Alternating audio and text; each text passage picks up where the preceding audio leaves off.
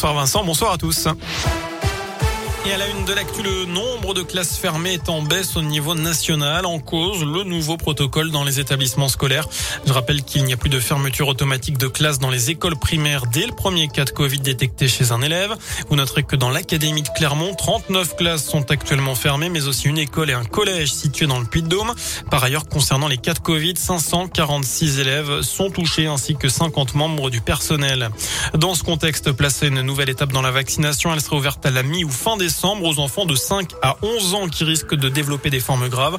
Pour les autres, elle sera probablement lancée de façon progressive et facultative en janvier. C'est ce qu'a dit tout à l'heure Olivier Véran, le ministre de la Santé. Dans le reste de l'actu, verdict euh, aujourd'hui attendu hein, dans le procès aux assises de l'Allier de trois individus jugés cette semaine pour une tentative d'assassinat.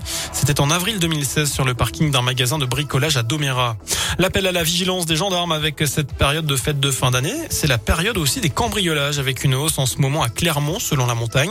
La gendarmerie appelle les habitants à leur signaler tout comportement suspect pouvant notamment s'apparenter à des repérages et à appliquer des gestes barrières suspects, susceptibles pardon, de, de décourager les potentiels cambrioleurs, à savoir penser à verrouiller portes et fenêtres, faire l'inventaire des objets de valeur ou signaler les absences temporaires aux gendarmes qui pourront ainsi effectuer des passages réguliers.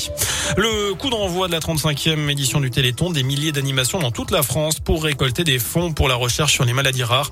Un numéro, le 36-37. Enfin du sport en probé de basket, huitième journée, la JAVCM reçoit le leader du championnat Saint-Chamond. C'est à partir de 20h. Un mot de rugby également avec la 12e journée de top 14 ce week-end. Clermont, huitième, reçoit la lanterne rouge Biarritz demain. C'est à 15h du côté de Michelin. Et puis en foot, place à la 17e journée de Ligue 1 qui débute demain à 17h avec un duel entre Marseille et Brest. Clermont jouera dimanche à 15h sur la pelouse de Montpellier. Voilà pour l'essentiel de l'actualité. Très bonne soirée. Merci beaucoup Sébastien.